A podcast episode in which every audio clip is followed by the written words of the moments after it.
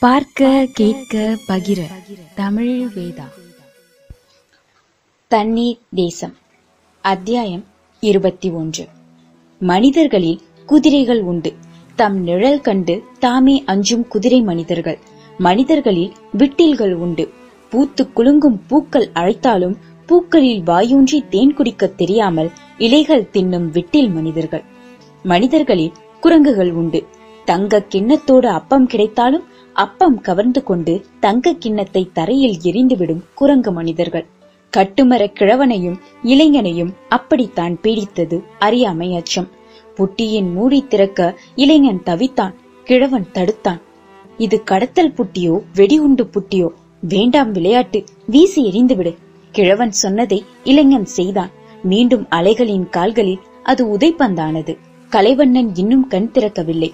ஆனால் கைகளும் செவிகளும் மட்டும் விழித்துக் கொண்டன. ஏதோ சுடுகிறது கைகள் சொல்லின ஏதோ ஒரு முனகல் செவிகள் உணர்ந்தன. புணர்ந்து கிடக்கும் காதலர்களை முயன்று பிரிப்பது மாதிரி தூக்கத்திலிருந்து இமைகளை துண்டித்து பிரித்தான். என்னவாயிற்று தமிழுக்கு? ஒரு புழுவை தொட்டவுடன் உடம்பின் இரு துருவங்களையும் அது ஒன்றாக சுருட்டிக் கொள்வது மாதிரி குமரி தாமரை ஏன் இப்படி குறுகி கிடக்கிறாள்? அந்த அழுக்கு போர்வைக்கு மேலே அனல் அடித்தது. போர்வையை புறந்தள்ளி அவள் நெற்றி தொட்டான். தொடர்ந்து தொட முடியவில்லை. அவ்வளவு வெப்பம். எந்த மொழியிலும் சேராத ஆனால் எந்த மொழிக்காரனும் புரிந்து கொள்கிற ஒலிகளை அவள் முனகினாள். இது மழை காய்ச்சல். ஐயோ இவளை நனையச் சொன்னவன் நான் தானே தமிழ் தமிழ். அவன் கூப்பிட்ட குரலுக்கு பதில் இல்லை. என்ன இது? நேற்று ஒத்தட சூட்டை போல் இருந்த காய்ச்சல் இன்று உலை சூட்டை போல ஏறிவிட்டதே. சித்திரை மாதத்து கத்திரி வெயிலாய் தேக வெப்பம் அதிகமாகிறதே. பசியாலும் தாகத்தாலும் தேய்ந்தும் நைந்தும் தொய்ந்தும் கிடைக்கிற தேகம் இந்த கடும் காய்ச்சல் எப்படி தாங்கும்? ஏ பாலைவன பஞ்சே உன்னை பற்ற வைத்தது யார்? தண்ணீரில் தன் கைக்குட்டை நனைத்தான். அதை பிழிந்தும் பிழியாமல் அவள் நெற்றியில் பரப்பினான்.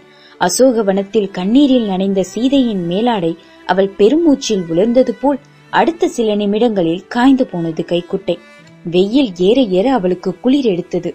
மீனவர்களின் துணிகளையும் போர்வைகளையும் சேர்த்து போர்த்தி பார்த்த போதும் காய்ச்சல் இறங்கவில்லை நடுக்கம் அடங்கவில்லை இமை திறக்க முடியவில்லை. கண்கள் அவள் கட்டுப்பாட்டை விட்டு போய்விட்டன. அவள் கைகள் மட்டும் அனிச்சை செயலாய் அசைந்தசைந்து எதையோ தேடின. கலைவண்ணனின் கைகள் தொட்டதும் தேடல் நின்றது. உயிரின் பாசமெல்லாம் அந்த ஸ்பரிசத்தில் குவிந்தது. நோய் என்பது ஒரு கொடை. தறிக்கெட்டோடும் வாழ்க்கையில் அது ஒரு மெல்லிய வேகத்தடை வாழ்வின் பெருமையை உயர்த்துவதும் உறுப்புகளின் அருமையை உணர்த்துவதும் நேற்றையும் இன்றையும் நேசிக்க வைப்பதும் தன்னை சார்ந்தவர் பற்றி யோசிக்க வைப்பதும் ஒரு நிமிஷச் சொட்டின் விலை என்ன என்று நிறுத்தச் சொல்வதும் செலுத்தப்படாத அன்பை செலுத்தச் செய்வதும் திமிர் கொண்டோடும் தேகத்தை ஞானப்பாதைக்கு அழைத்து வருவதும் மனிதனுக்குள் இருக்கும் சிங்கம் புலிகளை துரத்தி அடிப்பதும் கடந்த கால தவறுகளை எண்ணி கடைவழியில் நீரொழுக வைப்பதும் நோய்தான். ஆகவே உடம்பே அவ்வப்போது கொஞ்சம் நோய் பெருக. நோயற்ற வாழ்வுதான் குறைவற்ற செல்வம். ஆனால் நோயும் ஒரு செல்வம் என்று பட்டு தெளி மனமே. தன் மடியில் தமிழ் ரோஜாவின் தலைதாங்கி கிடந்தவன் அவள் ஓரக்கண்ணில் சொட்டும் சுடு கண்ணீர் துடைத்தான். தமிழ் தமிழ் என்றான். அவள் தண்ணீர் தண்ணீர் என்றாள். அவன் தண்ணீர் கொண்டு வந்து தாய்ப்பாலாய் ஊட்டினாள் குலுங்கும் வாகனத்தில் தாயை கட்டிக்கொள்ளும் குழந்தை மாதிரி அவனை சேர்த்து கட்டி அவன் மடியில் புதைந்து போனாள். அவன் இடுப்பைச் சுற்றி நெருப்பெறிந்தது ஏதோ முனகினான். அவன் சப்தங்களுக்கு பக்கத்தில் செவிகளை வைத்தான். அவள் முனகியது கேட்டது எனக்கு தெரியும் நான் இறந்து போவேன். அவன் துடித்து போனான். அடியே என் ஆறுயிரே என்ன சொன்னாய்? நீ இறந்து விடுவாயா? உன்னை இறக்க விடுவேனா? என் உயிரை உரை போட்டல்லவா உன் உயிரை வைத்திருக்கிறேன்? மரணம் என் உயிர் கிழிக்காமல் உன் உயிர் தொடுவது எப்படி? உன் மீது நான் கொண்டிருப்பது வெறும் தசை நேசம் அன்று. அது காதலும் தாய்மையும் கலந்த அபூர்வ அனுபவம். என் உயிரின் பெண் வடிவம் நீ உன் உயிரின் ஆண் வடிவம் நான். இதில் யாருக்கு தனியாக சாவு வரும்? நீ மறித்தால் என் மரணம். நான் மறித்தால் உன் மரணம். நாம் மறிக்க மாட்டோம். யார் உயிர் யாருடையதென்று மரணத்துக்கு குழப்பம் வரும். நாம் மறிக்க மாட்டோம். அவள் உதடுகள் சிரமப்பட்டு சிரித்தன. இது ஆறுதல். உங்கள் உணர்ச்சி உண்மை. ஆனால் அது உயிர் காக்கப் போவதில்லை. என் உடம்பில் இப்போது எதுவும் இல்லை. நான் ஏறக்குறைய இறந்துவிட்டேன் உயிரின் கடைசி துளிகளை ஆவியாக்கத்தான் என் உடம்பில் காய்ச்சல் உலை மூட்டியிருக்கிறது. கண்களை திறக்க முடியாதவள் கைகளால் அவன் முகம் துழாவினாள். அவன் நெற்றியை மூக்கை கண்களை தாடி முளைத்த கன்னத்தை தடவி தடவி பார்த்தாள். அந்த கடும் சூட்டிலும் முகத்தின் ஒரு மூலையில் பரவசம் காட்டியவள் நான் சாவதில் எத்தனை சந்தோஷப்படுகிறேன் தெரியுமா? என்றால் மிக உண்மையால். அவள் உதடுகளை தன் உள்ளங்கையால் பொத்தியவன் உளராதே என்று பதறினான் இல்லை என் சாவையும் சந்தோஷத்தையும் உங்களால் தடுக்க முடியாது. பூ உதிர்ந்து ஒரு புல்வெளியில் விழுவது மாதிரி உங்கள் பாதுகாப்பான மடியில் நான் பத்திரமாக சாகிறேன். அவன் ஒரு கையில் அவள் உள்ளங்கை அழுத்தி மறு கையால் நெற்றி தடவினான் ரோஜா சுடுமா? சுட்டது. வாழ்வின் முதல் வார்த்தையை கூட உச்சரிக்காத நீயா? மரணத்தின் கடைசி வார்த்தை பேசுகிறாய். இல்லை நீளமான வாழ்க்கையில் நிம்மதி இல்லை. இங்கு எல்லா மனிதர்களும் முதல் பாகத்தின் இனிப்பை இழந்து இரண்டாம் பாகத்தின் கசப்போடுதான் சாகிறார்கள். இதுவரைக்கும் என் வாழ்க்கை இனிமைகளால் நிறைந்தது. இப்படியே இறந்து விடுவது இதமானது. ஒரு வெற்றியோடு போரை நிறுத்தி கொண்ட அசோக சக்கரவர்த்தி மாதிரி காதலின் இனிய நினைவுகளோடு என் மூச்சை நிறுத்திக் கொள்கிறேன். முடியாது உன்னை சாக விட மாட்டேன். கலைவண்ணன் உணர்ச்சியில் உடைந்தான். ஆமாம் தங்கையே உன்னை சாக விட மாட்டோம் மீனவர் வயிற்றிலிருந்து வந்தன வார்த்தைகள். எப்படி தடுப்பீர்கள்? உங்கள் பத்து கரங்களும் என் உடம்பை மொத்தமாக பொத்தினாலும் மரணம் உங்கள் விரல்களின் இடுக்கில் புகுந்து என் உயிரை வெளியேற்றிவிடும். உயிரை தரமாட்டோம் என்று சொல்வதற்கு நீங்கள் யார்?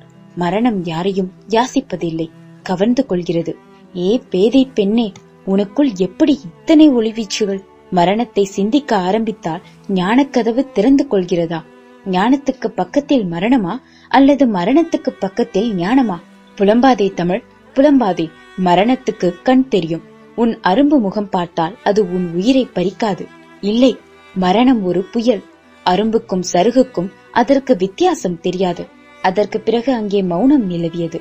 கண்ணீர் என்ற வீட்டு சொந்தக்காரன் வந்துவிட்டால் வாடகைக்கு இருந்த வார்த்தைகள் வெளியேற வேண்டியதுதானே? அவள் விழிப்பதற்கு முயன்று முயன்று தோற்றாள் பிறகு மெல்ல மெல்ல இமைகளை மேல் எழுப்பினாள். எல்லா கண்களிலும் ஈரம் பார்த்தாள். உணவு மருந்து இரண்டும் இல்லாமல் அவள் உயிர் காப்பது எப்படி என்று அவர்கள் உறைந்து நின்றார்கள். தனக்கு அவள் தனிமை வேண்டுமென்றாள். சற்றே தள்ளி இருங்கள் என்று சைகை செய்தாள். நால்வரும் பேசவில்லை. நகர்ந்தனர். அவள் உணர்ச்சி வசமானாள். மிச்சமிருந்த உயிரையெல்லாம் உதட்டில் திரட்டி அவன் மார்பில் முத்தமிட்டாள். நான் சொல்வதை கவனமாய் கேளுங்கள். நான் இங்கேயே இறந்துவிட்டால் என் உடலை கரைக்கு கொண்டு சென்று பூமியில் புதைக்காதீர்கள். பூமியில் இன்னும் எத்தனையோ உடல்களுக்கு இடம் வேண்டியிருக்கிறது. ஒருவருக்கு என் பிணக்குழியை விட்டுக் கொடுத்தேன் என்ற பெருமை எனக்கு இருக்கட்டும். உடம்பை எரித்துத்தானே கடலில் கரைப்பார்கள். என் உடம்பையே கடலில் கரைத்து விடுங்கள். பசியால் சாகப் போகும் என் உடம்பு மீன்களின் பசிக்கு உணவாகட்டும். நம் காதலுக்கு மடித்தந்த கடற்கரையை கேட்டதாய் சொல்லுங்கள். அந்த பூங்காவில் நம் காதலை கவனித்துக் கொண்டிருந்த அசோக மரங்களை கேட்டதாய் சொல்லுங்கள். பூமிக்குள் பதுங்கியிருந்து செப்டம்பரில் தலை காட்டும் புல்வெளிகளை கேட்டதாய் சொல்லுங்கள். அந்த தூங்கு மூஞ்சி மரத்தின் சாயங்கால பறவைகளின் சவுக்கியம் கேட்டதாய் சொல்லுங்கள்.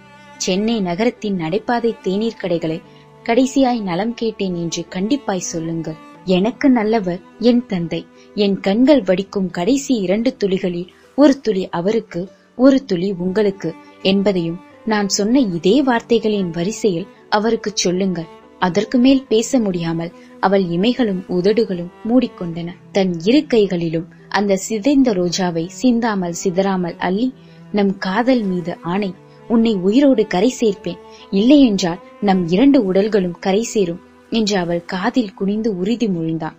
அவள் கண்ணில் வழிந்த சுடு கண்ணீர் அவன் உதட்டில் விழுந்தது. கருத்த மேகங்கள் வானத்தை வளைத்து முற்றுகையிட்டிருந்தன. சூரியனுக்கும் பூமிக்கும் உள்ள தொடர்பு துண்டிக்கப்பட்டிருந்தது. பகல் இருட்டை அணியத் தொடங்கியிருந்தது. மேகம் சில துளிகளை விட்டுவிட்டு சொட்டியது.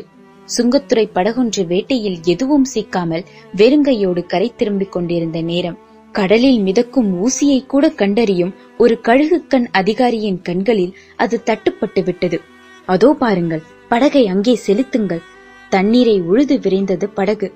ராமனின் கால்களுக்காக காத்து கிடந்த அகலிகை கல்லை போல தக்கவர்களின் கைகளுக்காக தண்ணீர் தவம் புரிந்த புட்டி கடைசியில் சேர வேண்டியவர்களின் கைகளில் சேர்ந்து விட்டது. கண்டுபிடித்து விட்டோம் கண்டுபிடித்து விட்டோம். ராயபுரம் கடற்கரையிலிருந்து தென்கிழக்கே நாற்பது முதல் நாற்பத்தைந்தாவது கிலோமீட்டரில் பழுதுபட்டு நிற்கும் விசைப்படகில் காணாமல் போனவர்கள் கட்டுண்டு கிடைக்கிறார்கள். இரண்டு விசைப்படகுகள் தயாராகட்டும்.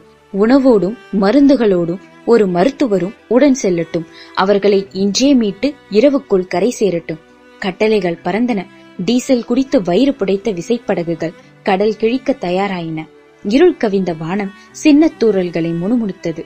அடிவானம் வரைக்கும் அப்பி கிடந்த மேகங்கள் வானமெங்கும் தாற்றாலை போட்டது போல் அடர்த்தியாயிருந்தன. ஓநாயின் பாஷை கற்றுக்கொண்ட காற்று லேசாய் ஊழையிடத் தொடங்கியது. இப்போதோ பிறகோ வானம் திறந்து கொள்ளலாம் என்று தெரிந்தது.